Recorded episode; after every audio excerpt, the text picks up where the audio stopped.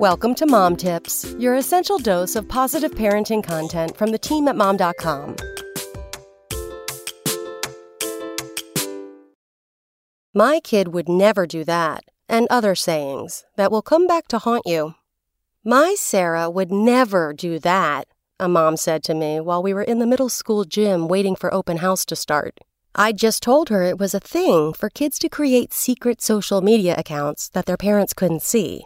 I must have hit a chord because she went on a tirade about how irresponsible it was for parents like me to let their kids on Facebook in the first place. She was so worked up, she kept crossing and uncrossing her legs rapidly, and her Lululemon leggings were actually squeaking.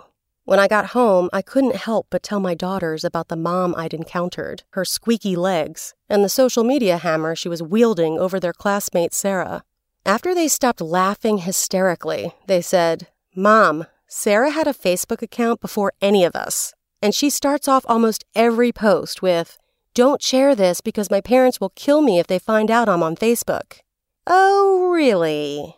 Be warned that as soon as you swear on a stack of middle school biology books that your kid will never ever do something, chances are they're probably already doing that thing. Or at least they will be in around five minutes. A friend told me about getting an enraged phone call one night from another mom, insisting that her daughter had gotten framed by my friend's son, Jack. Apparently, someone had checked out an expensive book from the school under this girl's name and never returned it, and this mom was certain that Jack was responsible. I know my kid, and she's always honest, the mom wailed. We know how this story ended. After a few meetings with both kids and the parents, the girl tearfully admitted that she'd borrowed the book, lost it, and then panicked and tried to blame her classmate.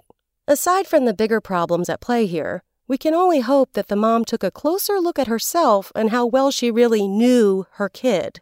This doesn't mean that we have no control over our kids, or that we're bad parents if we can't watch them 24 7 and control all of their movements all of the time. Although sometime we'd like to, right? Or that they're bad people if they slip up once in a while. It's just to say that parenting isn't about absolutes, and proclaiming for the world, or even just a corner of the middle school gym, to hear that you think your kid is perfect, that they'd never do something, or that you even know everything about them, isn't accurate or realistic. And chances are, it's going to come back and bite you in the back of your Lululemon leggings someday.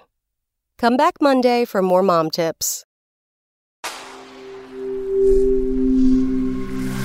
SpokenLayer.